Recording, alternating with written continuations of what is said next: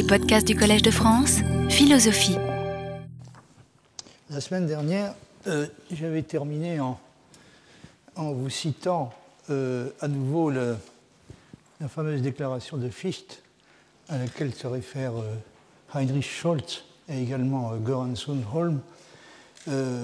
Fichte dit le genre de philosophie que l'on choisit dépend du genre d'homme que l'on est. Alors j'avais signalé le genre de, problème qui peut se poser à propos d'une déclaration de cette sorte, euh, puisque évidemment euh, on peut avoir le sentiment que euh, certes, certes, le genre de, philosophie qu'on choisit doit dépendre dans une certaine mesure du genre d'homme que l'on est, mais on a le sentiment qu'une philosophie est faite aussi pour, elle semble a priori faite pour obtenir aussi une, une forme d'assentiment qui est d'un type plus ou moins impersonnel et objectif. Donc euh, un philosophe est censé être en mesure de fournir des arguments susceptibles de rendre son système acceptable par quelqu'un, indépendamment du genre euh, d'homme qu'il est. Par conséquent, euh, il y a, semble-t-il, derrière ce genre de déclaration un, risque de, de, relativisme et même de subjectivisme qui semble difficile à écarter complètement. Alors, je me, permets de, signaler simplement ce problème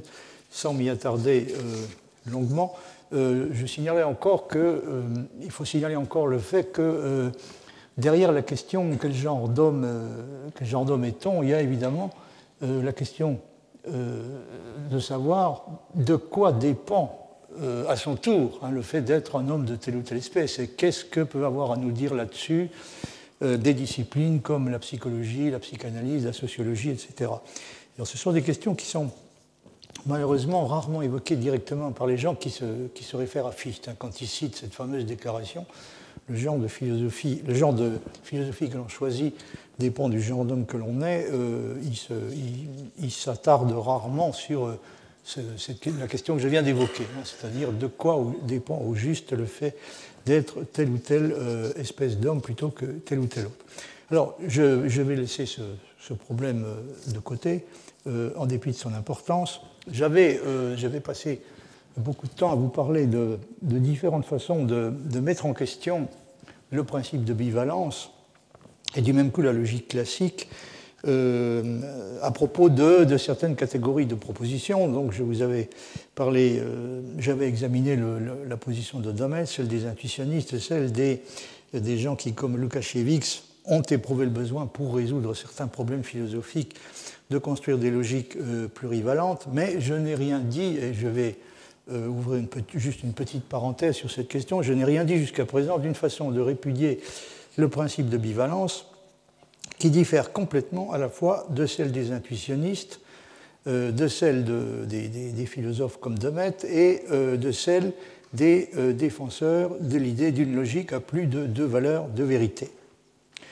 Alors cette façon de contester le principe de bivalence est celle des gens qui proposent euh, de considérer qu'il n'y a pas deux catégories de propositions, les propositions vraies et les propositions fausses, mais bel et bien trois, à savoir les propositions vraies, les propositions fausses et les propositions dépourvues de sens.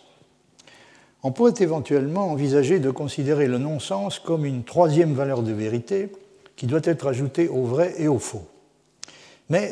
C'est un choix qui ne serait manifestement pas très judicieux et ne présenterait pas beaucoup d'avantages, puisque le problème avec les propositions dénuées de sens semble être plutôt justement qu'elles ne peuvent pas avoir de valeur de vérité, justement parce qu'elles n'ont pas de signification, et que, en toute rigueur, elles ne sont pas vraiment des propositions, ou en tout cas ne le sont que par leur forme. C'est le point de vue qui est adopté par les philosophes comme Wittgenstein, euh, à l'époque du Tractatus, ne, ne, pas avoir de sens veut dire ne pas, avoir, ne pas pouvoir avoir de valeur de vérité, c'est-à-dire ne, ne, pas être une, proposition susceptible de se voir attribuer une valeur de vérité. Et ce, en dépit de sa forme. Une proposition peut avoir une forme qui suggère qu'il s'agit d'une proposition en bonne et due forme, donc à laquelle on devrait en principe pouvoir attribuer une valeur de vérité, alors qu'en fait, on ne le peut pas. Et euh, c'est ce qu'on veut dire quand on dit que ce genre de propositions, il s'agit bien sûr de propositions déclaratives, hein, que ce genre de propositions n'ont pas de sens. Alors la raison pour laquelle j'ai euh, évoqué cet aspect du problème est, vous vous en doutez, que les propositions philosophiques ou en tout cas un bon nombre d'entre elles, ont été, ont été classées précisément par certains philosophes de notre époque dans la troisième catégorie, c'est-à-dire celle des propositions dépourvues de sens et qui ne peuvent par conséquent être ni vraies ni fausses. Voyez par exemple sur ce point la déclaration fameuse de, de Wittgenstein dans le Tractatus. La plupart des propositions et des questions qui ont été écrites sur des choses philosophiques ne sont pas fausses, mais dénuées de sens. Donc il y a une troisième possibilité, une troisième éventualité, en plus de la vérité et de la fausseté, c'est l'absence de sens. Et c'est dans cette catégorie que Wittgenstein classe, propose de classer les propositions de la philosophie. La plupart des propositions et des questions qui ont été écrites sur des choses philosophiques ne sont pas fausses, mais dénuées de sens.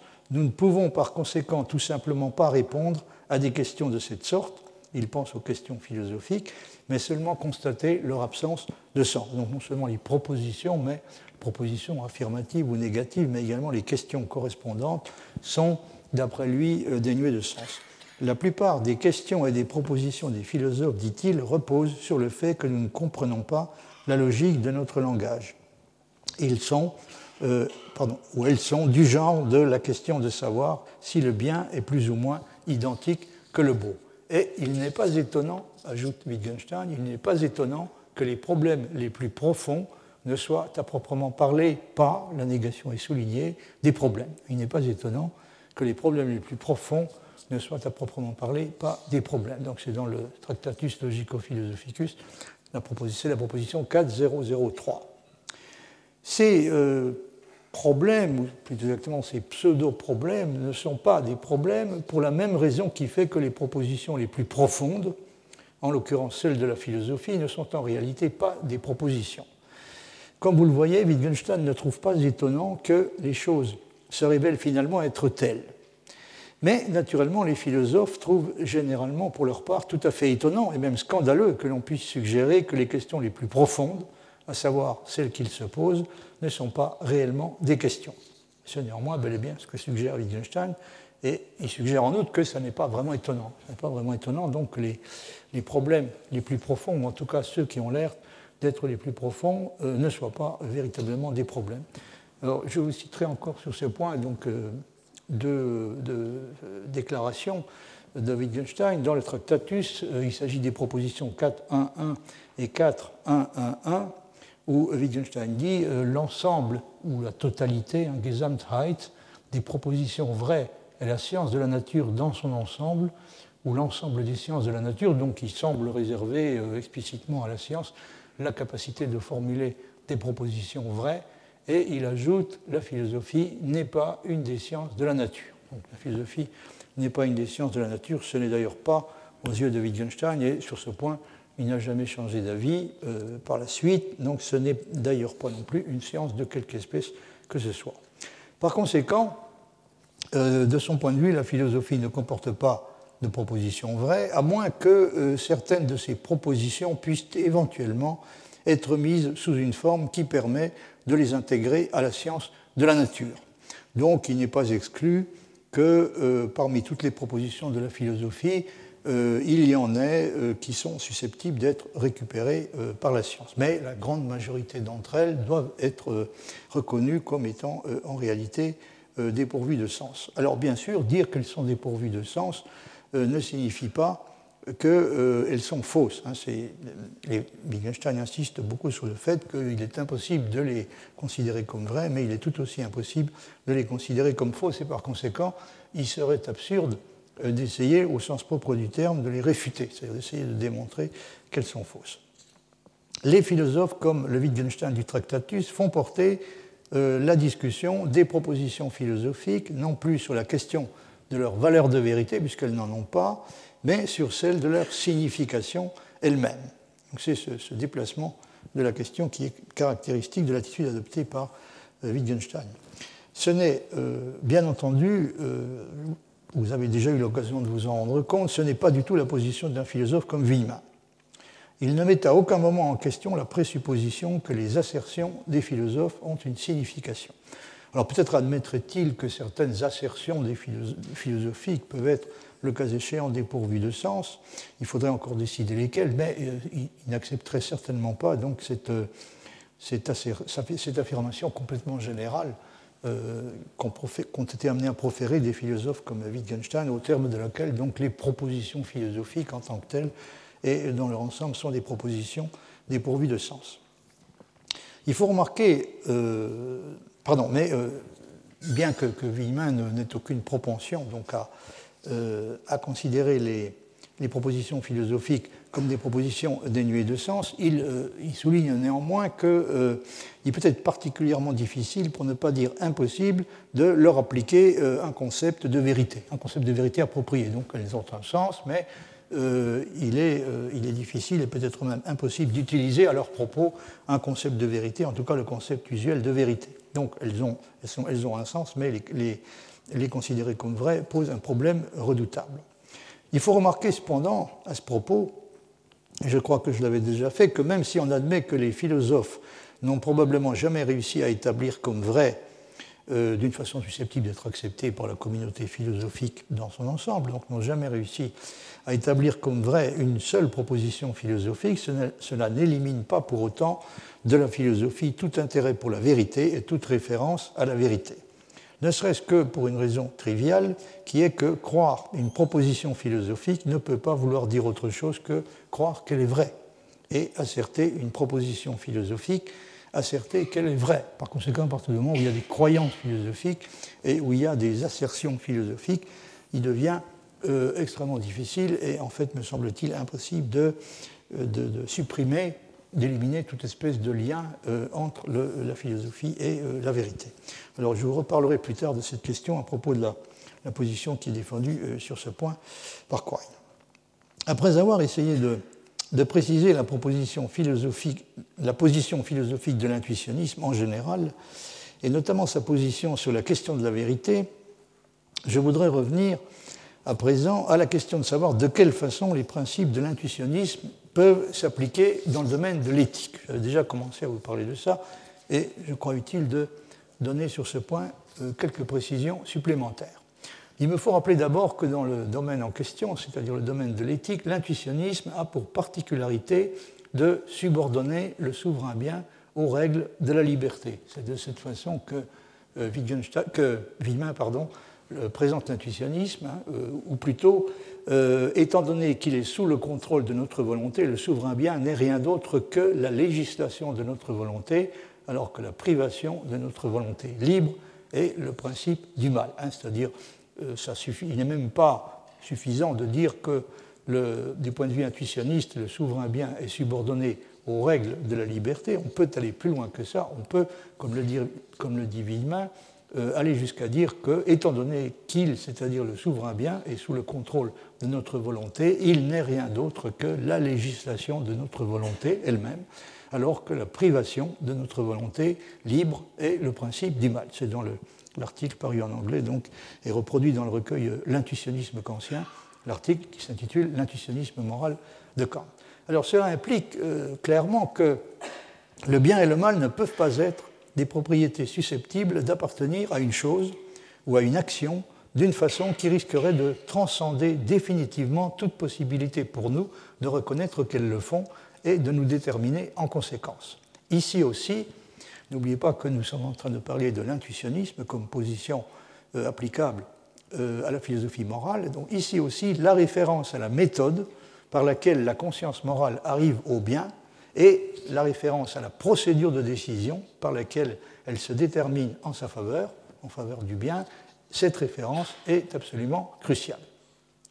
L'intuitionnisme moral est par conséquent aux antipodes du genre de réalisme qui, comme c'est le cas dans la morale chrétienne, selon Nietzsche, admet un bien et un mal que seul Dieu est en toute rigueur capable de connaître et sur lequel notre liberté ne peut exercer aucun pouvoir législatif et aucune action critique. Donc le seul bien dont il peut être question dans une perspective intuitionniste est un bien que, euh, premièrement, nous sommes capables de connaître et, deuxièmement, nous devons être capables euh, également de choisir. Vous voyez par exemple cette citation de Nietzsche tirée de, du Crépuscule des idoles, euh, où Nietzsche insiste sur ce qu'on pourrait appeler le, le caractère dogmatique et même hyper dogmatique d'une morale comme la morale chrétienne. Et là, quand je parle de dogmatisme, je parle de dogmatisme au sens auquel Villemin utilise le mot, hein, c'est-à-dire une référence à un bien que, nous, ne sommes pas euh, nécessairement en mesure de connaître et encore moins euh, en mesure de choisir. Nietzsche dit le christianisme est un système, un ensemble d'idées et d'opinions sur les choses.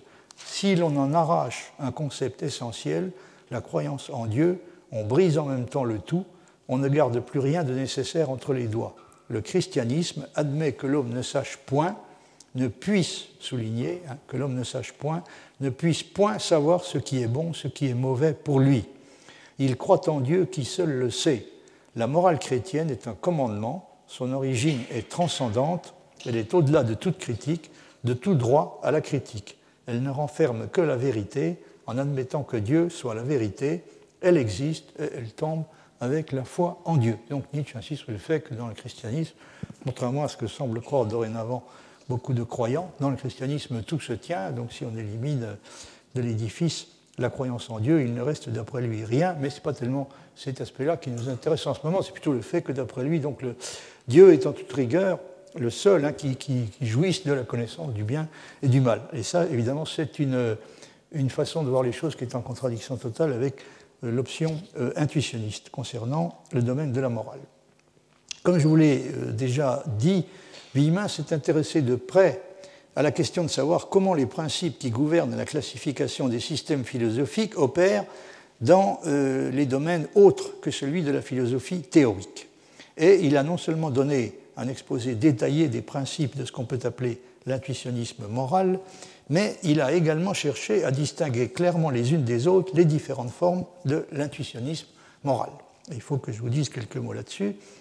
Alors, au début de, l'article que j'ai cité il y a un instant, c'est-à-dire celui qui est intitulé euh, L'intuitionnisme moral de Kant, euh, euh, écrit ceci ce qui distingue l'éthique de Kant à l'intérieur de l'intuitionnisme est l'opposition entre la raison pratique et la raison théorique. Donc il y a euh, un élément qui est tout à fait crucial et qui est caractéristique de la version kantienne de l'intuitionnisme, c'est l'opposition euh, entre la, raison pratique et la raison théorique qui n'est pas euh, un élément constituant de n'importe quelle espèce d'intuitionnisme. C'est une caractéristique spécifique de l'intuitionnisme kantien. Donc, ce qui distingue l'éthique de Kant à l'intérieur de l'intuitionnisme est l'opposition entre la raison pratique et la raison théorique.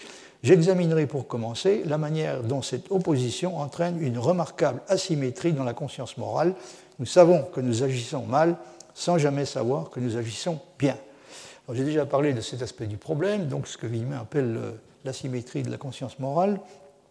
Euh, qui, euh, alors qui, selon, lui s'explique hein, en dernier ressort par cette coupure spécifique, qui est caractéristique de la, position kantienne, cette coupure que Kant établit entre la raison pratique et la raison euh, théorique. Donc elle entraîne comme conséquence cette, cette, particularité et cette difficulté de la position kantienne qu'il appelle l'asymétrie de la conscience morale, qui consiste dans le fait que quand nous agissons mal, nous le savons, hein, mais euh, nous ne pouvons jamais être en toute rigueur certains d'avoir bien agi, c'est-à-dire d'avoir agi par pur respect pour le devoir. Alors comme j'ai euh, déjà eu l'occasion de le rappeler euh, antérieurement, je me suis étendu assez longuement sur ce point, je pense qu'il ne sera pas nécessaire de le faire davantage. si on accepte ce que dit Kant, on peut savoir que l'on a tort, mais seulement croire sans jamais en être tout à fait certain que l'on a raison d'agir comme on le fait. Encore une fois, pour dire les choses à la façon de Villemin, nous, nous, savons que nous agissons mal quand nous le faisons, mais sans jamais savoir que nous agissons bien. Un peu plus loin, euh, note que euh, la comparaison entre Épicure, Descartes et Kant, comme je vous l'ai dit, ce sont les trois grandes espèces de, systèmes intuitionnistes qu'il qu distingue et qu'il étudie. Donc la comparaison entre Épicure, Descartes et Kant permet de caractériser de la manière suivante la spécificité du système de Kant. Je cite Villemin, alors qu'Épicure et Descartes considèrent qu'une maxime est moralement acceptable si elle donne à l'agent moral une règle constante et ferme pour la vie, Kant exige au lieu de cela que la maxime devienne, par l'intermédiaire de sa nécessité et de son universalité, une loi objective. Donc il formule évidemment une, exigence beaucoup plus, euh, beaucoup plus importante et beaucoup plus radicale. Ce qui est caractéristique de l'intuitionnisme moral est, encore une fois, le fait de faire dépendre le bien des lois de la liberté. Mais l'expérience de la loi de la liberté ne présente pas le même caractère chez Descartes et chez Kant. Humain dit ceci euh, à propos de cette question la loi de la liberté cartésienne est sentie par la générosité, une sensation qui est à la fois une passion, le résultat de l'union de l'âme et du corps, et une action pure de l'âme comme substance séparée, une action que dans cette vie nous ne pouvons pas sentir dans sa pureté. La loi kantienne est sentie par le respect, donc elle est sentie chez Descartes par la générosité, alors que chez euh, Kant elle est sentie par le respect, ce qui fait une différence considérable. Elle est sentie par le respect qui nous assure de ce que nous devons faire, jamais de ce que nous faisons quand nous agissons comme il faut. La générosité, donc quand nous agissons conformément au devoir, nous ne pouvons pas être absolument certains que nous avons euh, bien agi. Donc la générosité est liée, euh, conclut Villemin, avec la béatitude, le respect avec le péché. Donc il y a une différence d'orientation. Cette, dernière phrase donc résume euh, de façon, me semble-t-il, assez convaincante la, différence de, perspective et également de tonalité hein, qu'il y a entre l'intuitionnisme moral de Descartes et l'intuitionnisme moral de Kant. Kant a ici un, problème particulier qui résulte, euh, comme je, l'ai déjà dit, qui résulte de la coupure établie entre la raison théorique et la raison pratique. Et euh, c'est un problème auquel euh, l'intuitionnisme moral de Descartes, d'après Villemin, échappe pour sa part. Ce problème, Villemin le formule de la manière suivante. Donc il se livre à une comparaison assez systématique entre le, point de vue, la position de Descartes et celle, et celle, de Kant, et il est amené notamment à dire ceci pour Descartes les causes finales qui déterminent le souverain bien pour les philosophes réalistes sont de façon déterminée, dissimulées à notre entendement. C'est un des points fondamentaux de la doctrine de Descartes. Nous, pas de, nous ne pouvons pas euh, formuler la prétention euh, d'être en mesure de connaître les causes finales. Même une fois qu'il a été démontré que Dieu existe et que l'on sait que ces causes, les causes finales, en conséquence de sa bonté, gouvernent l'union des deux substances et assignent à nos sensations le minimum de réalité objective qui est compatible avec l'utilité biologique, elles deviennent et restent, pour ainsi dire, l'objet de la foi rationnelle.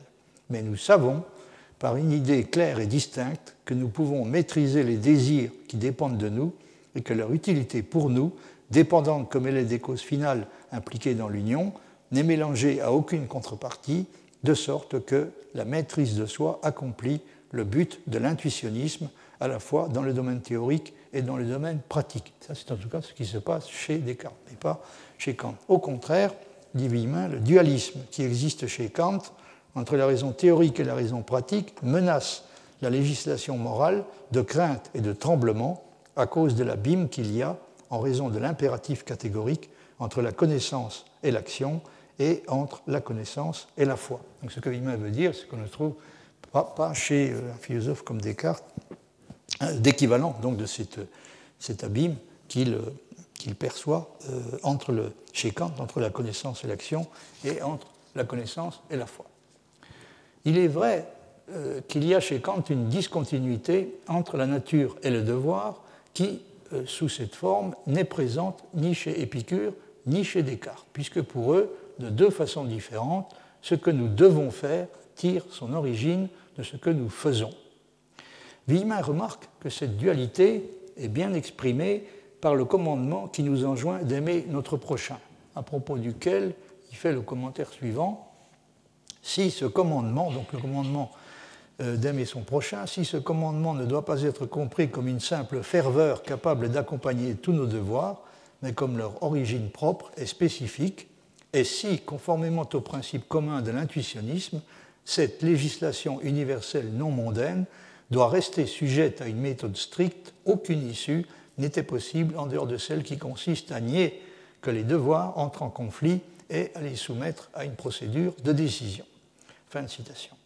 Mais, ce faisant, Kant a rendu le problème de la décision plus simple qu'il ne l'est en réalité, puisque la supposition que non seulement les catégories et les principes particuliers de l'entendement, mais également les impératifs particuliers de la raison, doivent être complètement déterminés l'oblige à supposer que la volonté libre délibère en quelque sorte dans un état d'innocence. Et ça, c'est une des, grosses difficultés euh, auxquelles risque de se heurter à une conception comme celle de Kant, donc il est obligé de, postuler, comme le dit Villemin, que la volonté délibère en quelque sorte dans un état d'innocence, ce qui est pour le moins un peu surprenant dans la mesure où il a au, contraire tendance à adopter plutôt euh, la perspective pessimiste qui voudrait que la volonté soit, contrainte de délibérer, euh, non pas dans un état d'innocence, mais plutôt dans un état de péché.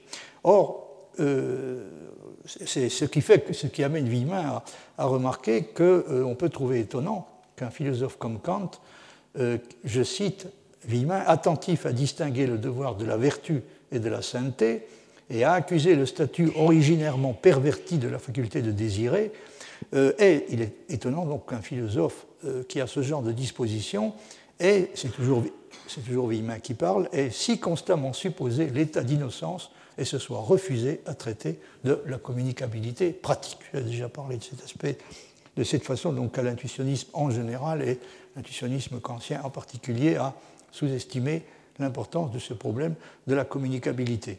Alors, sans, euh, je ne vais pas non plus m'attarder sur, sur, cet aspect du problème qui mériterait euh, d'être développé beaucoup plus que, je ne serais en mesure de le faire. Donc ce que Villemin veut dire, c'est que Kant est, est contraint d'adopter une position qui est, qui est non seulement difficile à tenir, mais qui est même paradoxale de son propre point de vue, puisqu'il est obligé de supposer, contrairement à ce qui semble être sa, sa tendance réelle, obligé de supposer que la volonté libre est en mesure de délibérer, et même délibère euh, constamment dans un état d'innocence. Pour finir d'illustrer la démarche de Villemin, je ne vais pas vous en dire plus sur le, euh, tout au moins en ce moment, sur l'intuitionnisme moral. Pour finir d'illustrer la démarche de Villemin, euh, il, me faut encore vous dire quelques mots de la façon dont il a appliqué ces concepts classificatoires, donc sa, classification des systèmes philosophiques, au cas des philosophies du droit, et plus particulièrement de la façon dont il l'a appliqué à la théorie de la justice de Rawls. Alors il a consacré un article, euh, selon moi, très important, euh, et en tout cas particulièrement stimulant à Rawls, un article euh, qui s'intitulait La justice par convention, signification philosophique de la doctrine de Rawls. Donc il s'est attaqué, il s'est lancé dans cet article dans une discussion approfondie sur la façon, la signification philosophique qui doit être attribuée à la doctrine de Rawls. Alors cet article est paru en 1987 dans la revue Dialectica. Alors l'intérêt qu'il a, euh, et il euh, est, à mon sens considérable, provient notamment de la façon dont il montre qu'un philosophe peut se tromper lourdement sur ses véritables ancêtres et se placer dans la classification des systèmes philosophiques à une place qui n'est pas du tout celle qu'il occupe réellement. Vous doutez de la raison pour laquelle ce problème est important quand on fait le genre de travail que Villemin a essayé de faire. D'abord qu'on on essaie de proposer une sorte de, classification systématique des systèmes euh, philosophiques, puis ensuite de mettre les philosophes au bon endroit, parce que la moindre des choses, après avoir proposé une classification des systèmes philosophiques, c'est de, l'utiliser pour classer euh, correctement euh, les, différents philosophes. Euh, dans le cas de Rawls, donc, il, y a ce qu'il appelle, euh, vous allez voir que je n'exagère pas du tout, euh, une erreur de catégorie complète. Hein. C'est-à-dire que d'après lui, Kant n'est pas du tout le philosophe dont Rawls aurait dû se réclamer. Alors c'est une chose bien connue que Rawls en appelle constamment à Kant, et Villemin soutient, que, comme je viens de le dire, qu'il a tort de se réclamer de lui. Il pense d'ailleurs qu'il ne l'a fait que pour rendre sa construction plus respectable en la plaçant sous l'autorité d'un grand philosophe. Donc il le soupçonne même à la limite d'un peu d'opportunisme. La référence à Kant, d'après Villemin, chez Rawls, avait pour but de rendre plus acceptables certains aspects radicaux de la doctrine qu'il propose qui pouvaient choquer les esprits timorés. Elle n'en relève pas moins, estime Villemin, c'est lui-même qui utilise ce langage, de la pure fantaisie. La place que la théorie de Rawls occupe dans les doctrines du droit n'est pas celle de l'intuitionnisme de type kantien et celle de la philosophie sceptique. Donc c'est non pas de Kant, mais de, des sceptiques que euh, Rawls aurait dû, d'après lui, se réclamer. Avant d'aller plus loin, il me faut commencer par rappeler que dans la théorie de la justice de Rawls, c'est-à-dire dans ce qu'il appelle la théorie de la justice comme équité, la référence à Kant est effectivement essentielle. Voyez par exemple ce passage, donc tiré de la théorie de la justice, dans lequel Rawls dit J'ai tenté de généraliser et de porter à un plus haut degré d'abstraction la théorie traditionnelle du contrat social telle qu'elle se trouve chez Locke, Rousseau et Kant. J'espère ainsi que cette théorie ne donnera plus prise aux objections les plus évidentes qui semblaient lui être fatales. Mais surtout, cette théorie semble offrir comme solution de rechange une analyse systématique de la justice supérieure, selon moi, à la tradition utilitariste pourtant dominante. La théorie que je propose est de nature profondément kantienne, donc vous voyez, il n'y a aucun doute sur le fait qu'il la considère comme kantienne en profondeur, et je ne prétends, pour les vues que j'avance, à aucune originalité. Les plus importantes sont classiques et bien connues. Mon intention a été de les organiser en un système général qui, grâce à certaines simplifications, en fait voir toute la portée. Donc, c'est une traduction française de, la théorie de la justice par Catherine Audard qui est parue en 1987, page 20. plus précisément, Rawls opte pour une conception qu'il considère comme kantienne en réaction contre deux théories aujourd'hui dominantes qui lui semblent insatisfaisantes, à savoir l'utilitarisme et l'intuitionnisme.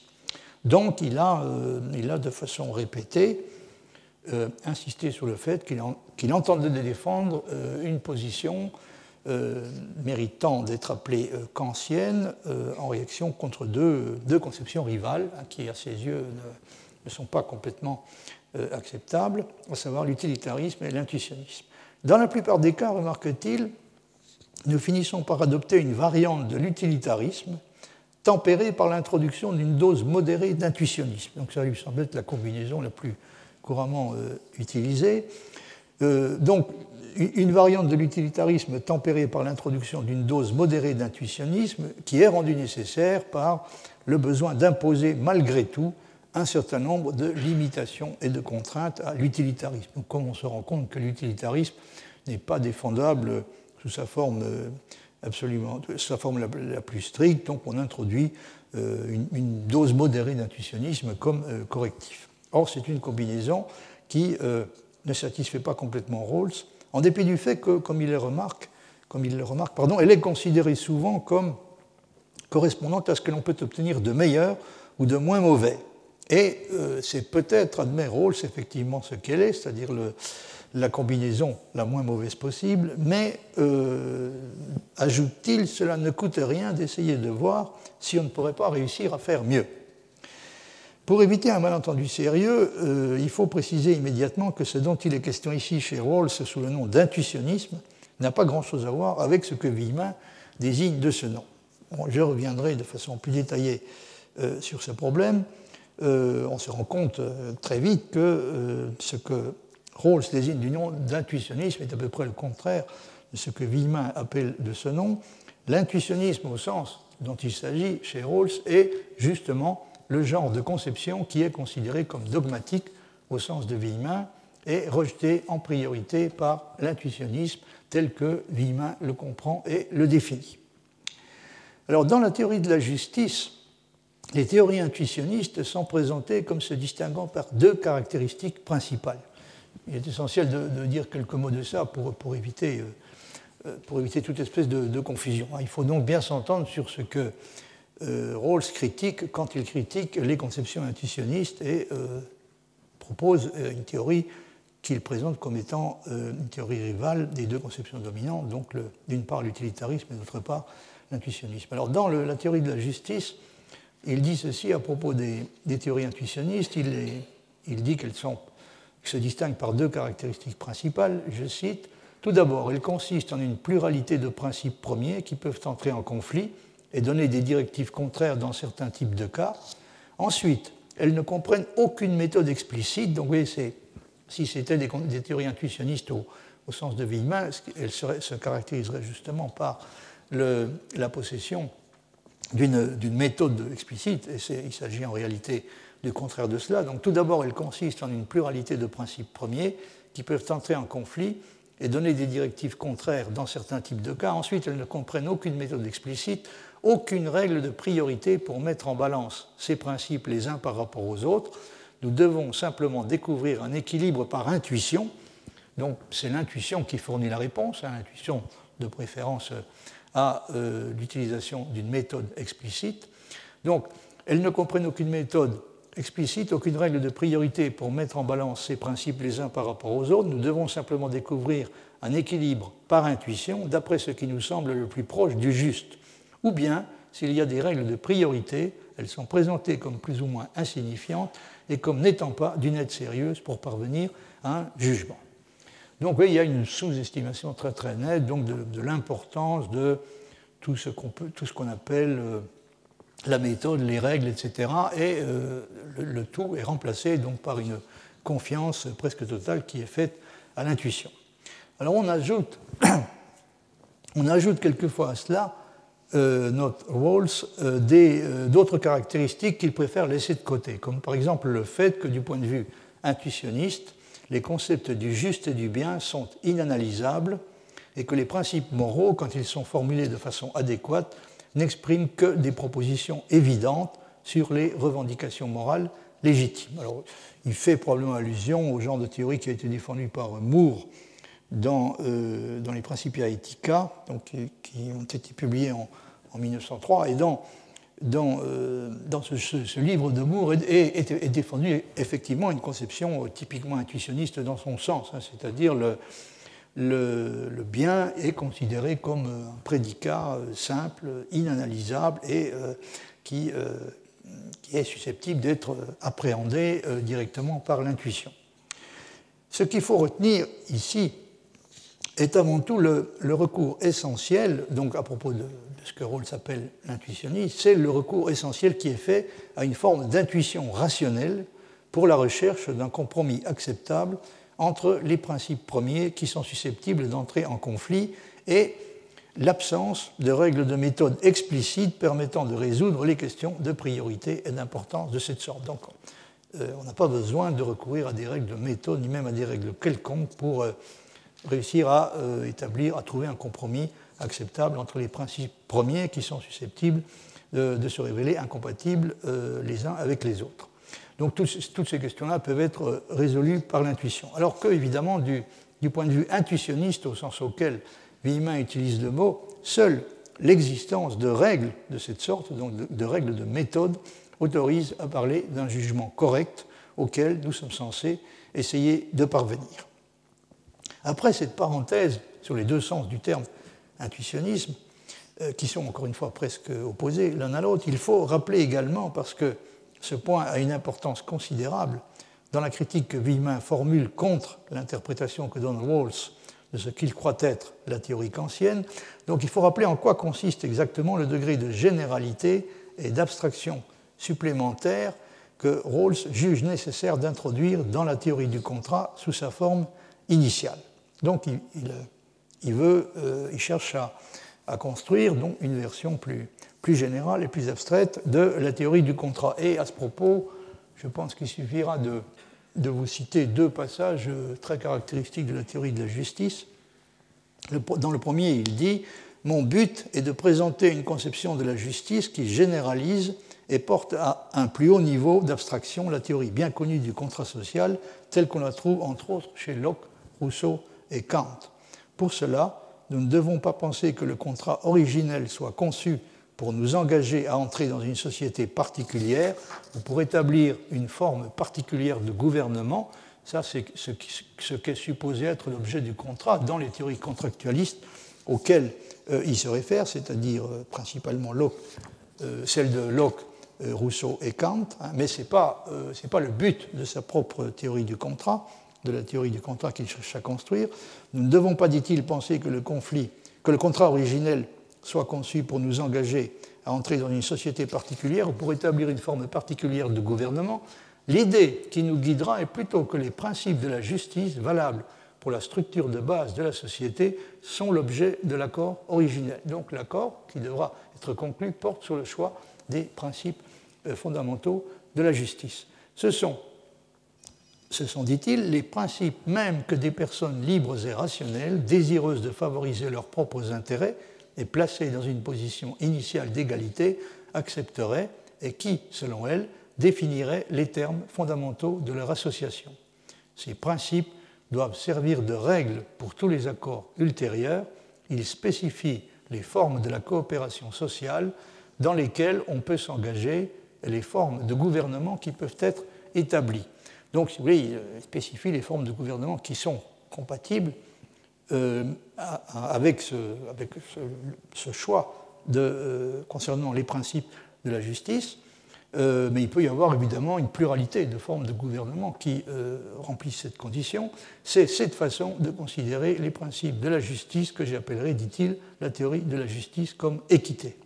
Ça, c'est le premier passage que je voulais vous citer. Il y en a un deuxième qui nous intéresse directement. Donc le deuxième passage qui nous intéresse, c'est celui dans lequel Rawls explique que pour que la négociation ait lieu réellement dans une position initiale d'égalité entre les participants, il faut qu'elle s'effectue derrière ce qu'il appelle le voile d'ignorance. De quelle nature doit être la situation hypothétique qui est définie, donc la situation euh, hypothétique dans laquelle se trouvent les, futurs contractants, hein, de quelle nature doit être la situation hypothétique dans laquelle il se trouve pour que cette situation corresponde elle-même à une certaine conception de la justice. Alors vous avez la réponse dans ce passage. Euh, Rawls dit, euh, parmi les traits essentiels de cette situation, il y a le fait que personne ne connaît sa place dans la société, sa position de classe ou son statut social, pas plus que personne ne connaît le sort qui lui est réservé dans la répartition des capacités et des dons naturels par exemple l'intelligence, la force, etc. J'irai même jusqu'à poser que les partenaires ignorent leur propre conception du bien ou leur tendance psychologique particulière. Les principes de la justice sont choisis derrière un voile d'ignorance. Ceci garantit que personne n'est avantagé ou désavantagé dans le choix des principes par le hasard naturel ou par la contingence des circonstances sociales. Comme tous ont une situation comparable et qu'aucun ne peut formuler des principes favorisant sa condition particulière, les principes de la justice sont le résultat d'un accord ou d'une négociation équitable. Car, étant donné les circonstances de la position originelle, c'est-à-dire la symétrie des relations entre les partenaires, cette situation est équitable à l'égard des sujets moraux, c'est-à-dire d'être rationnels, ayant leur propre système de fin et capables, selon moi, d'un sens de la justice. Fin de citation. Rawls estime que le réquisite en vertu duquel le choix doit s'effectuer de la façon qui vient d'être indiquée, c'est-à-dire derrière le voile d'ignorance, ce réquisite est en fait une simple conséquence du principe d'autonomie. Donc sur ce point-là également, il, euh, se réfère à Kant, dont il estime qu'il a déjà, déjà d'une certaine façon euh, anticipé le, l'idée euh, que, le, contrat doit, euh, doit, être discuté et conclu derrière ce qu'il appelle le voile d'ignorance. En effet, si le choix devait s'effectuer dans des conditions différentes, il obéirait fatalement, estime-t-il, à des principes qui agissent de façon hétéronome. Voici ce qu'il dit. Kant soutient, il me semble, qu'une personne agit de manière autonome quand les principes de son action sont choisis par elle comme étant l'expression la plus adéquate possible de sa nature d'être rationnel, libre et égal aux autres. Les principes d'après lesquels elle agit ne sont pas adoptés ne sont pas adoptés en raison de sa position sociale ou de dons naturels, ni en fonction de la société particulière où elle vit ou des objets précis qu'il lui arrive de vouloir. Agir selon de tels principes serait agir de manière hétéronome. Or, le voile d'ignorance prive les personnes dans la position originelle de l'information qui leur permettrait de choisir des principes hétéronomes. Ça, c'est le, donc c'est le point crucial, hein, le, fait qu'ils choisissent derrière le voile d'ignorance euh, les rend incapables, faute de disposer de l'information nécessaire, hein, les rend incapables d'agir euh, en fonction de principes hétéronomes. Les partenaires font leur choix ensemble comme des personnes rationnelles, libres et égales entre elles, sachant seulement qu'elle se trouve dans un contexte qui rend nécessaire des principes de justice. C'est à peu près tout ce qu'elles sont censées savoir. Hein. Tout, autre information. Elles sont supposées être privées, ou en tout cas il faut faire comme si euh, on doit se les représenter comme si elles étaient privées de toute autre espèce d'information. Mais du même coup, bien entendu, les personnes concrètes, euh, comme on le verra, c'est un des, des, critiques fondamentales que Villemin formule, du même coup, donc, les personnes concrètes se trouvent transformées pour les besoins de la négociation en des individus abstraits, dont toutes les caractéristiques ont été mises entre parenthèses, à l'exception de celles qui consistent pour eux à se percevoir comme des êtres rationnels, libres et égaux, qui se trouvent confrontés à la nécessité de se donner des principes de justice. Comme on vient de le voir, c'est tout ce qui subsiste. Euh, si on fait la supposition que fait euh, Rawls, hein, donc il ne, reste. individus, les, individus concernés n'ont plus d'autres, ne conservent aucune autre caractéristique que celle qui consiste, encore une fois, pour eux, à se percevoir comme des êtres rationnels, libres et égaux qui sont d'accord sur la nécessité de se doter de principes de justice. Bien entendu, euh, Rawls n'a jamais prétendu que sa théorie de la justice était kantienne au sens le plus strict du terme, donc elle était en toute rigueur. Dans euh, Justice et démocratie, qui est un, livre postérieur, dans Justice et démocratie, il souligne qu'il n'est pas question de ça, c'est-à-dire qu'il n'est pas question de présenter euh, sa, théorie comme étant euh, stricto sensu. Il dit, il dit ceci, l'idée directrice consiste à établir une relation satisfaisante entre une conception particulière de la personne et les principes premiers de justice au moyen d'une procédure de construction. Dans une optique kantienne, la conception de la personne, la procédure et les principes premiers doivent être reliés d'une certaine manière qui, bien entendu, autorise des variations. La théorie de la justice comme équité, donc c'est le genre de théorie que Rawls défend, n'est évidemment pas une théorie kantienne au sens strict. Elle s'écarte du texte de Kant sur de nombreux points l'adjectif kantien n'exprime qu'une analogie, pas une identité. Il indique que ma doctrine ressemble pour une, bonne part à celle de Kant, et ce sur beaucoup de points fondamentaux, et qu'ainsi elle est bien plus proche de lui que des autres doctrines morales traditionnelles qui nous servent de termes de comparaison. ce qu'il se borne à dire ici, c'est que si on tient absolument à rapprocher sa théorie de l'une ou l'autre des grandes euh, doctrines morales traditionnelles, c'est de Kant qu'elle est la plus proche, ou en tout cas euh, la moins éloignée. Euh, pense que même une simple analogie, dans le cas précis, donc une simple analogie entre la théorie de la justice comme équité et euh, la conception kantienne, donc il pense que même une simple analogie ne convient pas pour décrire la situation réelle.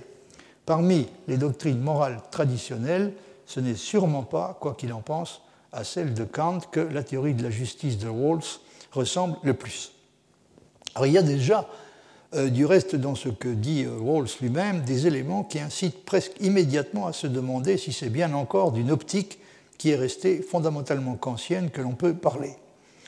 Rawls maintient que, même s'il ne s'agit pas d'une théorie qui est kantienne stricto sensu, il s'agit néanmoins d'une théorie qui est fondamentalement kantienne. Or, Vimin conteste fortement que l'on puisse euh, dire ce genre de choses.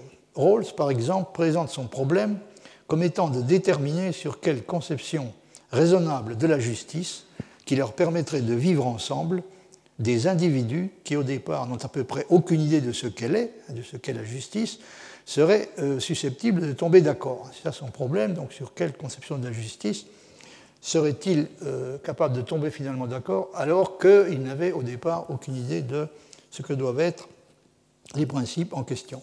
Ce qui n'est euh, sûrement pas, c'est le moins qu'on puisse dire, un type de questionnement qui sonne de façon proprement kantienne. Alors la critique, euh, euh, c'est, le contenu de cette critique peut être exprimé de façon plus précise en disant que Rawls, aux yeux de Vima, défend une conception conventionnaliste de la justice, qui est, et là il a raison sur ce point, si c'est bien le genre théorique de conception que défend Rawls, qui est fondamentalement étrangère à la fois à la lettre et à l'esprit euh, du kantisme. Alors, de la conception de la justice euh, cherchée, il est dit euh, ceci elle doit, elle doit définir quelles sont les institutions sociales qui sont acceptables, comment on peut les coordonner en un seul système, ceci de façon à ce que tous les citoyens les trouvent justifiés, quelle que soit leur position sociale ou leurs intérêts plus particuliers. Ainsi, dans tous les cas où une base permettant l'accord entre les citoyens n'est pas encore connue ou reconnue, la tâche qui consiste à justifier une conception de la justice devient la suivante. Donc voilà le problème tel qu'il peut être énoncé. Comment les gens peuvent-ils se mettre d'accord sur une conception de la justice qui remplirait ce rôle social et qui serait la plus raisonnable pour eux, étant donné la façon dont ils conçoivent leur personne et envisagent les traits généraux de la coopération sociale entre de telles personnes? Fin de citation. Rawls prend soin de préciser d'autre part, donc il y a le fait que le fait important et un peu inquiétant qu'il s'agit précisément de se mettre d'accord sur une certaine conception de la justice par, par le biais de, l'accord, ce qui, de l'accord qui finira par être conclu, ce qui permet d'imputer, euh, estime Villemin à Rawls, euh, l'acceptation d'une théorie de la justice qui est fondamentalement conventionnaliste et par conséquent, et du même coup donc ne peut pas être considérée comme véritablement kantienne. Et Rawls prend soin de préciser d'autre part que la solution qu'il propose ne prétend aucunement être universelle, ce qui à nouveau semble l'éloigner considérablement de ce que Kant cherchait pour sa part à faire. Son enquête, je veux dire l'enquête de Rawls, se limite, explique-t-il, au problème que pose le conflit entre liberté et égalité, et euh, une conséquence immédiate de cela euh, est celle qui est, euh, indiquée dans ce passage. Rawls a pris soin de préciser qu'il il, a limité son enquête donc à la manière, à la façon dont se pose le, problème du conflit entre liberté et égalité, et la conséquence est exprimée dans ce passage. Nous n'essaierons pas, dit-il, de trouver une conception de la justice qui soit valable pour toutes les sociétés, indépendamment de leur situation historique ou sociale particulière. Nous voulons résoudre un conflit fondamental quant à la forme juste que les institutions de base des démocraties modernes devraient avoir. Donc vous voyez, il y a euh, l'objet de, la recherche hein, est limité à un domaine qui peut sembler à première vue assez restreint, c'est-à-dire les démocraties modernes, et d'autre part euh, à un problème euh, particulier, un problème spécifique, qui est aussi important qu'il puisse être, n'est peut-être cependant pas le seul problème qui devrait intervenir, à savoir le conflit éventuel qui peut y avoir entre l'exigence de liberté et l'exigence d'égalité. Notre objet, c'est nous-mêmes. alors évidemment, tout, est dans le, tout le problème est de savoir ce que désigne exactement ce nous, mais Rawls le dit assez clairement. notre objet, c'est nous-mêmes, notre avenir et nos débats depuis, disons, la déclaration d'indépendance. Là, on voit très bien euh, de quoi il s'agit. Savoir si nos conclusions sont également valables pour un contexte plus large est une autre question. évidemment, là, je n'ai pas besoin d'insister sur le fait que c'est également une perspective qui, qui, est opposée, qui semble opposée au départ de façon assez radicale à la perspective kantienne qui est, elle, comme vous le savez, au contraire, en quelque sorte intrinsèquement euh, universaliste. Alors il y a encore un passage que je voulais vous citer euh, à propos de, bon, des, implications proprement politiques qui résultent de, euh, la théorie des principes de la théorie de la justice comme équité, tels qu'ils sont exposés par Rawls. Alors une chose qu'on peut, remarquer, qui est évidente, c'est que le, les, principes de la théorie de la justice tels qu'ils sont énoncés par Rawls, euh, laissent subsister une marge d'indétermination considérable dans le choix du type de, société politique et, de, la forme de gouvernement susceptible de, permettre de, réaliser les principes en question le plus efficacement. Et euh, Rawls le reconnaît d'ailleurs tout à fait clairement dans ce passage, par exemple. La théorie de la justice, dit-il, comme équité, la théorie de la justice comme équité, dit-il, laisse ouverte la question de savoir si ces principes sont mieux réalisés dans une démocratie des propriétaires ou dans un régime socialiste libéral. Donc au moins ces deux options possibles. C'est aux conditions historiques et aux traditions, institutions et forces sociales de chaque pays de régler cette question. Donc oui, la question euh, est décidée en fonction, des circonstances hein, et, des, conditions propres euh, à, chaque, euh, à chaque société. En tant que conception politique, la théorie de la justice ne comporte aucun droit naturel de propriété privée des moyens de production, bien qu'elle comporte un droit à la propriété personnelle nécessaire à l'indépendance et à l'honnêteté des citoyens, ni de droit naturel, donc elle ne comporte pas non plus de droit naturel à des entreprises possédées et gérées par les travailleurs. Donc oui, on peut dire qu'elle laisse ouverte trois options. Vous pouvez avoir, euh, dans l'intérêt de la justice, hein, compte tenu des conditions particulières euh, dans lesquels on, se place, dans l'intérêt de la justice, bon, il peut être préférable d'avoir des entreprises nationalisées, d'avoir des entreprises qui sont la propriété privée d'individus, ou enfin, c'est aussi une possibilité qu'il ne faut pas écarter, d'avoir des entreprises qui sont euh, autogérées, qui sont possédées et gérées par les travailleurs. À elles seules, à elles seules, les principes de la théorie de la justice ne permettent pas de trancher ce genre de questions. Bah, comment doivent-ils être tranchés Par conséquent, ben, euh, en fonction des circonstances, hein, en fonction des circonstances historiques, des traditions et euh, également, comme dit Rose, des institutions et des forces sociales de chaque pays. Au lieu de cela, donc, dit-il, de sa théorie de la justice. Elle offre une conception de la justice grâce à laquelle ces questions peuvent être réglées de manière raisonnable en fonction du contexte particulier à chaque pays. Donc il y a une, précision importante qui est apportée à la fin, euh, c'est le fait que grâce à ce préalable de la possession d'une théorie de la justice, du genre de celle qu'il propose, c'est-à-dire de la justice comme équité, on peut espérer être en mesure de décider de façon plus raisonnable les choix qui doivent être faits. Hein. par exemple, entre,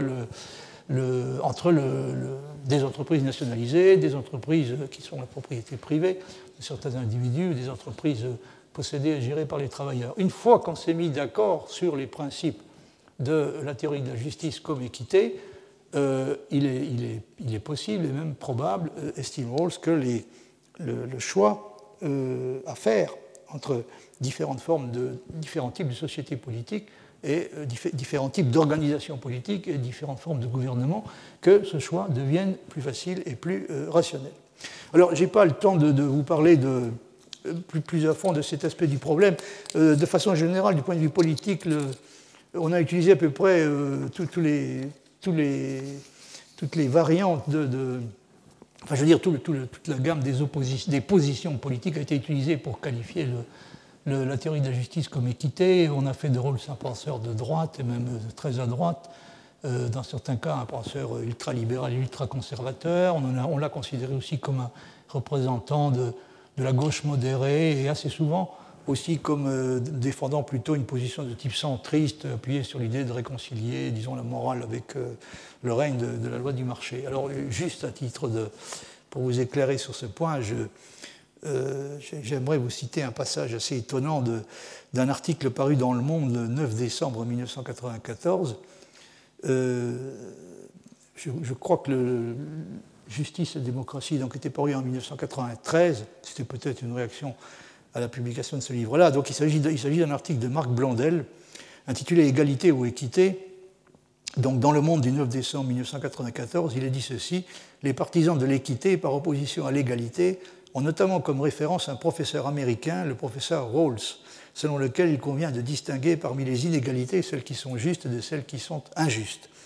Alors là, quand vous entendez parler de quelqu'un comme étant un professeur américain, vous avez déjà une certaine idée de ce qui va suivre. Ça veut dire que un, universitaire américain ne peut être qu'un libéral et même, un conservateur, pour ne pas dire un ultra-conservateur.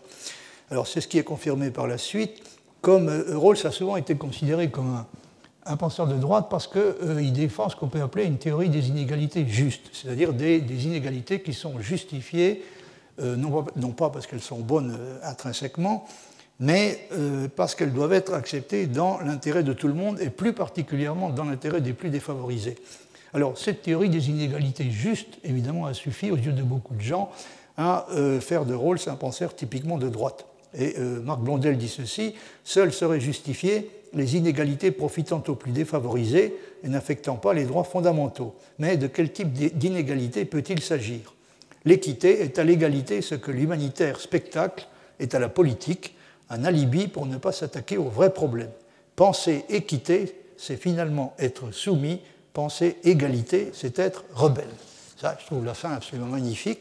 Il n'y a qu'un petit détail qui est oublié, c'est ce qui est important, ce n'est pas de penser égalité, euh, ça c'est un exercice dans lequel on excelle particulièrement en France, c'est de vouloir l'égalité, de vouloir réellement se donner les moyens de la réaliser. Et ce n'est pas tout à fait la même chose, comme vous savez. Bon, j'insiste pas sur ce point, c'est simplement pour vous dire que, effectivement, la théorie de la justice comme équité de Rawls laisse, euh, laisse ouverte hein, la question de savoir de quelle façon les principes de, euh, la théorie de la justice en question euh, sont, le mieux, sont le plus susceptibles d'être réalisés. Et c'est ce qui explique évidemment qu'il y ait eu une, gamme aussi, un spectre aussi étendu d'interprétations politiques qui ont été appliquées à la doctrine de, Rawls. Alors, je laisse de côté cette question pour en revenir euh, au point fondamental qui nous intéresse, c'est-à-dire le, euh, reproche principal que Villemin euh, adresse à la conception de Rawls. Alors évidemment, il n'a pas d'objection contre la, conception de, Rawls en tant que telle, ce n'est pas, pas, véritablement l'objet de la discussion. Hein. Ce qu'il reproche à Rawls, c'est surtout d'avoir essayé de se donner un ancêtre qui euh, n'est pas du tout celui qu'il aurait dû choisir. Alors c'est à ce propos-là qui parle de ce qu'il appelle le long contresens de Rawls. Il dit ceci Le long contresens de Rawls pervertit complètement le rôle de la moralité tel que l'avait conçu Kant. D'un principe formel et universel, il fait un principe matériel et abstrait. D'un acte législatif de la raison solitaire, il fait un contrat collectif à la transmutation d'une nature déchue par le péché, c'est-à-dire par l'égoïsme, il substitue la spontanéité du développement naturel en faisant dépendre les principes éthiques de faits généraux. Contre l'esprit et la lettre de Kant, il postule un accord général sur ce qu'est la définition d'un bien humain. Du point de vue kantien, le contrat de justice n'est qu'une perversion eudémonique de la morale, donc au fond, c'est un contrat qui résulte d'un simple calcul d'intérêt et dans lequel la morale n'a pas grand-chose à voir. Hein. C'est en cela, si vous voulez, qu'il est, euh, aux yeux de Villemin, complètement euh, étranger et même opposé à la fois à la lettre et à l'esprit du kantisme. Donc contre l'esprit et la lettre de Kant, il postule un accord général sur ce qu'est la définition d'un bien humain.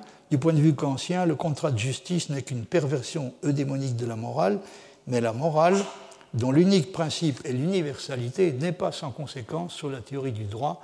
C'est ici qu'on trouvera la conception kantienne de la justice. On la comparera avec intérêt à la conception de Rawls. Donc, le, reproche principal de Villemin euh, porte sur le fait que si on adopte le point de vue de Rawls, on ne comprend plus très bien euh, même plus du tout, hein, en quoi la morale est susceptible, en quoi la, conception de la morale chez Kant est susceptible d'avoir une, incidence directe, une incidence qui est euh, importante et même essentielle sur la euh, théorie du droit. Alors la comparaison à laquelle Villemin se livre euh, entre les deux positions montre clairement que les postulats juridiques que Kant est amené à formuler sur la base de sa conception de la moralité sont en contradiction avec la doctrine de Rawls. En revanche, et euh, d'une façon qui pourrait sembler à première vue paradoxale, il y a une proximité réelle entre la doctrine kantienne et la théorie de Robert Nozick, pour des raisons que Villemin résume de la façon suivante. Alors ça, évidemment, c'est assez cruel parce qu'il euh, il va jusqu'à euh, affirmer, il, ne le fait pas sans argument sérieux, hein, que tout bien considéré, alors qu'on a l'habitude d'opposer la conception de Rawls à celle de, Nozick, Nozick, qui est, comme vous le savez sans doute, il appartient à la catégorie de ceux qu'on appelle les libertariens et il défend l'idée de, l'État euh, minimal. Euh, donc, ce que, ce que Villemin essaie de, essaie de, démontrer, c'est que tout compte fait, si on tient absolument à rapprocher Rawls de, quelqu'un, en l'occurrence d'un contemporain, c'est de, de, plutôt de, pardon, si on tient à rapprocher la conception kantienne d'une conception contemporaine, excusez-moi. Donc si on tient à faire ça, à établir une, euh, certaine, une, proximité et à établir une analogie entre la conception de Kant et la conception d'un philosophe euh, de la politique contemporaine, c'est entre Kant et Nozick et non pas entre Kant et Rawls qu'il faut le faire. Alors, euh, ça apparaît ça apparaît très, très, bien dans le passage que vous avez sous les yeux, la doctrine kantienne du droit, Villemin, s'accorde avec la théorie de l'habilitation de Nozick, donc elle s'accorde avec la théorie de l'habilitation de Nozick beaucoup plus qu'avec la théorie de la justice comme équité de Rawls, elle aussi historique, donc il s'agit de la théorie de Nozick, elle aussi historique au sens où tout modèle structural se trouve rejeté, personnel, au sens où la personne ne peut être remplacée par ses caractéristiques, positive, au sens où le droit est étranger à l'intention de redistribuer les richesses et où l'appropriation ne dépend pas même du travail investi. Donc ça, c'est la caractéristique du genre de théorie que défend Nozick. Et encore une fois, même si ça peut sembler à première vue un peu surprenant, Villemin soutient que euh, c'est une position qui est tout compte fait euh, plus proche de celle de, Kant. Hein. Il soutient que si Kant devait, euh, être rapproché d'une des options qui sont actuellement en débat dans la philosophie politique contemporaine, c'est de Nozick et non de Rawls qu'il faudrait le rapprocher. L'accord sur les conséquences extérieures, donc l'accord entre Kant et Nozick évidemment n'est pas total, l'accord entre Kant et Rawls est, inexistant, mais l'accord entre Kant, entre Kant et Nozick est quand même limité. L'accord sur les conséquences reste extérieur. La théorie de l'habilitation et les postulats juridiques kantiens ne s'impliquent pas réciproquement, donc on ne peut pas déduire l'une de ces deux conceptions de l'autre. Cependant, les deux doctrines se recouvrent largement à propos du droit privé et toutes deux fixent au droit public pour unique fin de garantir le droit privé ou de rendre péremptoire des titres qui n'ont pas eux-mêmes qu'une valeur présomptive.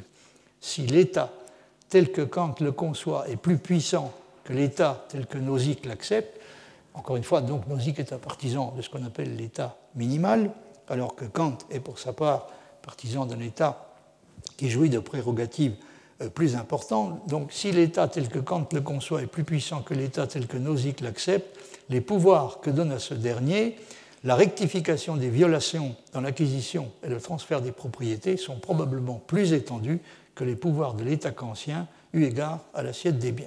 Fin de citation. Donc voilà le, quelle est le, la réalité hein, en ce qui concerne les, ressemblances et les différences qui existent entre les trois auteurs dont, auxquels nous nous intéressons. Donc, euh, euh, du point de vue de la relation qui sont ou ne sont pas susceptibles d'entretenir avec Kant. Donc les trois auteurs, je veux dire Kant, euh, Nozick et Rawls. Alors quelle est finalement le, la raison pour laquelle Rawls s'est à ce point trompé d'ancêtre? L'erreur principale, selon Villemin, consiste dans le fait de ne pas s'être rendu compte que pour lui, c'est la convention qui définit la justice, alors qu'aussi bien les philosophies intuitionnistes que les philosophies dogmatiques du droit sont à la recherche d'une définition objective de la justice. Et là, donc, nous en arrivons à ce qui constitue véritablement le point principal, ce qui n'est pas du tout kantien chez Rawls, c'est le fait euh, d'essayer de définir la justice par la convention, ce qui est, ce qui est un point de vue qui est, estime Villemin, fondamentalement étranger aussi bien aux philosophies euh, intuitionnistes du droit qu'aux philosophies euh, dogmatiques. Dans le cas des philosophies dogmatiques, c'est tout à fait clair. Ces philosophies-là se réfèrent à une conception de la justice fondée sur un certain rapport entre le sujet de droit, ses qualités et ses mérites d'une part, sa rétribution de l'autre. Par exemple, c'est Villemin lui-même qui prend ce genre d'exemple lorsque Marx accuse d'injustice le système capitaliste et s'insurge contre l'appropriation privée des moyens de production, il le fait parce qu'il estime que les travailleurs se trouvent dépouillés, il faut comprendre dépouillés objectivement, d'une partie de la valeur produite par leur travail. C'est ce qu'on appelle le euh, surtravail.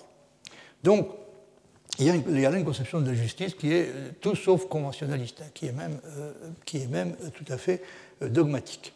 Les doctrines contractualistes ne voient pas les choses autrement. Souvenez-vous ici, bien sûr, que, Rawls est supposé avoir repris et généralisé juste précisément la, théorie contractualiste. Or, dit Villemin, les doctrines contractualistes ne voient pas les choses autrement que les, doctrines qui s'inspirent de euh, philosophie du droit euh, appartenant à la catégorie des philosophies dogmatiques. Hein, la conception est euh, la même. Le contrat n'a pas pour objectif, dans ce genre de théorie, de définir la justice, dont il suppose donner le concept.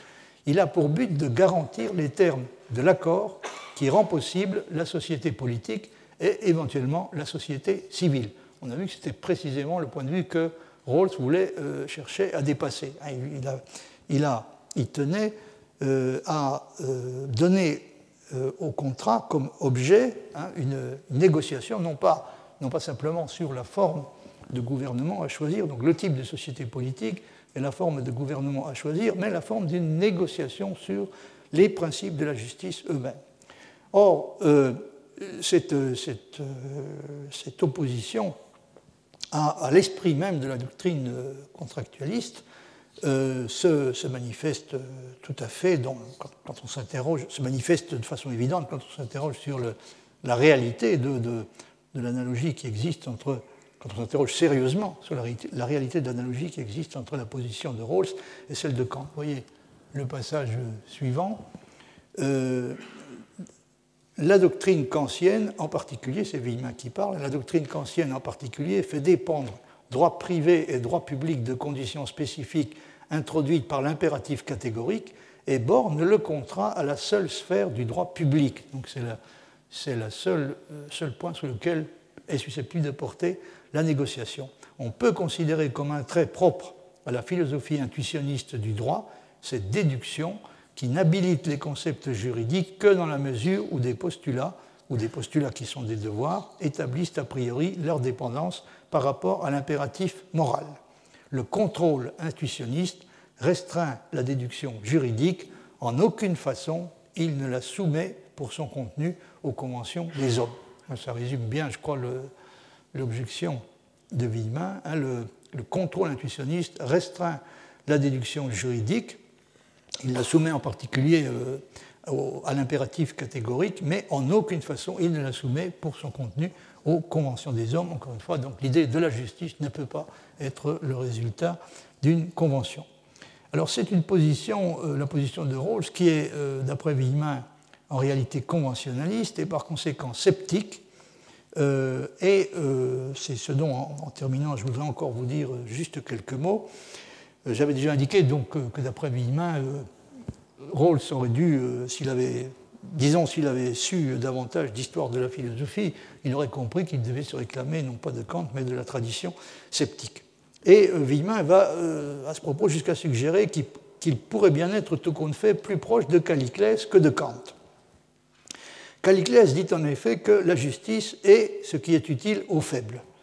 Mais il laisse entendre que cette convention, puisqu'elle est arbitraire, est dépourvue de valeur objective. Donc lui aussi soutient que la justice est, de, nature euh, conventionnelle et que c'est une convention qui est utile aux faibles, mais euh, ce disant, évidemment, il admet clairement qu'elle euh, n'a pas de valeur objective. Le conventionnalisme traditionnel exprime donc clairement une convention, une conception sceptique de la justice. Il faut lui rendre, lui rendre cette justice, si on peut dire qu'il euh, exprime tout à fait clairement, sans travestir le moins du monde les choses, il exprime tout à fait clairement une conception sceptique de la justice, alors que le conventionnalisme de Rawls euh, qui euh, exprime lui aussi une conception sceptique de la justice, ne le reconnaît pas, hein, et même cherche à donner l'impression du contraire en essayant d'établir un lien euh, essentiel avec la, doctrine kantienne. Donc chez Rawls, ce qui se passe, c'est que la théorie du contrat de justice, opérant derrière ce qu'on appelle le voile de l'ignorance, euh, et cette, euh, théorie du contrat de justice fait, bel et bien, encore une fois, de la négociation le, résultat de l'instauration d'une convention qui sera appelée la justice. Or, le problème est justement que les euh, sujets qui décident rationnellement n'obéissent, en l'occurrence, à aucune idée de la justice. Il n'y a pas d'idée de la justice préalable, puisque précisément les principes de la justice constituent l'objet de la négociation, ce qui amène Villemin à dire ceci quant à elles, les volontés individuelles, ainsi dépouillées de leurs particularités et réduites à l'état de sujet de décision rationnelle, n'obéissent à aucune idée de justice, la justice ne devant résulter que de leur choix collectif, ignorant de leur futur statut, affranchis des accidents naturels et sociaux, donc ce sont des individus abstraits, hein, encore une fois, donc ignorant de leur futur statut, affranchis des accidents naturels et sociaux, ces individus libres et égaux choisiront le principe de justice propre à maximer leur désir indéterminé des biens primaires auxquels et auxquels seul obéit leur volonté. La moralité chez Kant supposait une raison pratique solitaire, instituant la loi et la substituant au calcul intéressé qu'éclaire la raison théorique. La justice, selon Rawls, est une création collective. Donc ce n'est pas, pas, la création d'une raison solitaire, ou en tout cas sa création, si n'est pas déterminée, n'est pas soumise de la façon dont elle, devrait l'être à euh, l'autorité d'une raison solitaire. La justice, selon Rawls, c'est une création collective. Nul individu n'en concevrait le principe, borné qu'il était à ses désirs indéterminés. Tous le produisent par convention. Donc l'individu lui-même n'en a pas d'idée euh, au départ, mais euh, les individus réunis produisent, le produisent par convention mais nul n'abandonne pour autant les calculs de la raison théorique, seule à nous être accessible. Telle est l'interprétation procédurale de l'autonomie kantienne. Alors ça, c'est un point sur lequel je, reviendrai un peu plus longuement. Euh, je conclurai en disant ceci pour aujourd'hui, c'est que ce qui fait de la position de Rawls, contrairement à la façon dont il l'aperçoit et la présente lui-même, une position sceptique, Et, euh, comme on vient de le voir, le fait que la création de la justice n'obéit à aucune idée de justice qui la précède et la dirige, et que même après le vote, on ne peut toujours pas espérer savoir ce qu'on s'était promis de savoir. Autrement dit, d'après Villemin, on ne saura toujours pas, euh, après le vote, c'est-à-dire après la conclusion euh, du contrat, après le, à la fin de la négociation, donc on ne saura toujours pas ce qu'on s'était proposé de savoir, c'est-à-dire ce qu'est exactement la justice. Car ce qu'on aura appris n'est toujours pas ce qu'est la justice, mais seulement ce que, dans le meilleur des cas, une majorité d'individus est prête à considérer comme telle. Or, même si les citoyens croient vouloir une chose qu'ils sont d'accord pour appeler par convention la justice, ce qu'ils veulent en réalité est peut-être essentiellement la garantie d'une certaine tranquillité. Et euh, je conclurai en, citant sur ce point euh, Villemin. À nouveau, Villemin fait parler le, sceptique euh, Carnéade pour illustrer donc le, genre de conception que selon lui on peut attribuer, et on, même on, est obligé d'attribuer à son corps défendant à Rawls. Donc c'est Carnéade qui parle. Euh, j'ignore, dira-t-il, ce qu'ils entendent par le mot justice. Donc, s'agit des gens qui sont arrivés à un accord concernant une chose qu'ils appellent, qui sont d'accord, qui, euh, s'entendent pour appeler la justice. J'ignore, dira-t-il, Carnéade, ce qu'ils entendent par le mot justice. J'observe qu'ils le prononcent plus souvent en période de trouble, quand ils vitupèrent l'excès des inégalités. Une cité juste est donc une cité tranquille, et une cité tranquille est une cité où les inégalités entre les citoyens leur paraissent tolérables. Ce n'est même pas une cité où les, inégalités entre les citoyens sont tolérables, mais c'est une inégalité, une, cité où les inégalités entre les citoyens leur paraissent tolérables, ou en tout cas paraissent tolérables à une majorité de ceux-ci. À quelles conditions est-il probable qu'elles leur paraîtront tolérables? C'est ça le problème qu'il s'agit de résoudre. À quelles conditions est-ce que euh, des inégalités d'une certaine sorte paraîtront tolérables aux, membres de la cité, ou en tout cas à une majorité d'entre eux. Et euh, bon, j'ajouterai encore euh, cette autre citation, interprétée euh, dans ces termes, c'est-à-dire retranscrit dans la terminologie de Carnéade, le contrat de justice, il s'agit toujours du contrat de justice de Rawls, se réduit à la fiction d'un contrat rêvé par un sceptique amateur de tranquillité. Mais cette fiction n'est pas rien sur une scène où les acteurs ont plus d'inquiétude que de foi. Fin de citation. Alors, la dernière phrase est très révélatrice parce que ça veut dire qu'au fond, euh, c'est le, genre d'idée qui peut venir à l'esprit de gens euh, qui sont évidemment des, membres d'une société démocratique.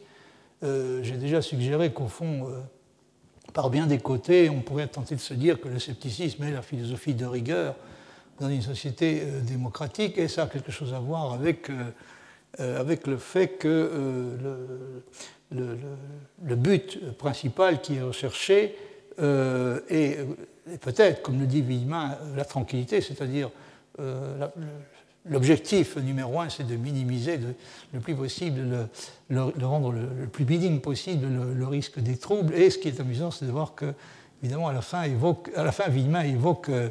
Euh, parle d'une scène où les acteurs ont plus d'inquiétude que de foi, et il, il reproche implicitement le manque de, le manque de foi, alors que, bien entendu, la foi euh, euh, peut être considérée au contraire euh, comme la foi et, l'absence d'inquiétude hein, peut être considérée comme une caractéristique des, sociétés dont, la philosophie serait plutôt de l'espèce dogmatique. Enfin, je, vous en dirai un peu plus là-dessus la prochaine fois. Donc j'aimerais ajouter encore quelques, vous donner encore quelques précisions sur, sur la façon dont, dont a appliqué son, sa classification des différentes espèces de, des différentes formes de systèmes philosophiques euh, à la doctrine du droit. Et puis euh, après ça, euh, si j'ai le temps, parce que je m'aperçois que le, temps passe rapidement et qu'il ne nous reste plus que, si je ne me trompe, que quatre séances, j'aimerais vous parler encore d'un autre aspect du, travail de Villemin sur un thème qui pourrait s'appeler rationalisme dogmatique et rationalisme intuitionniste,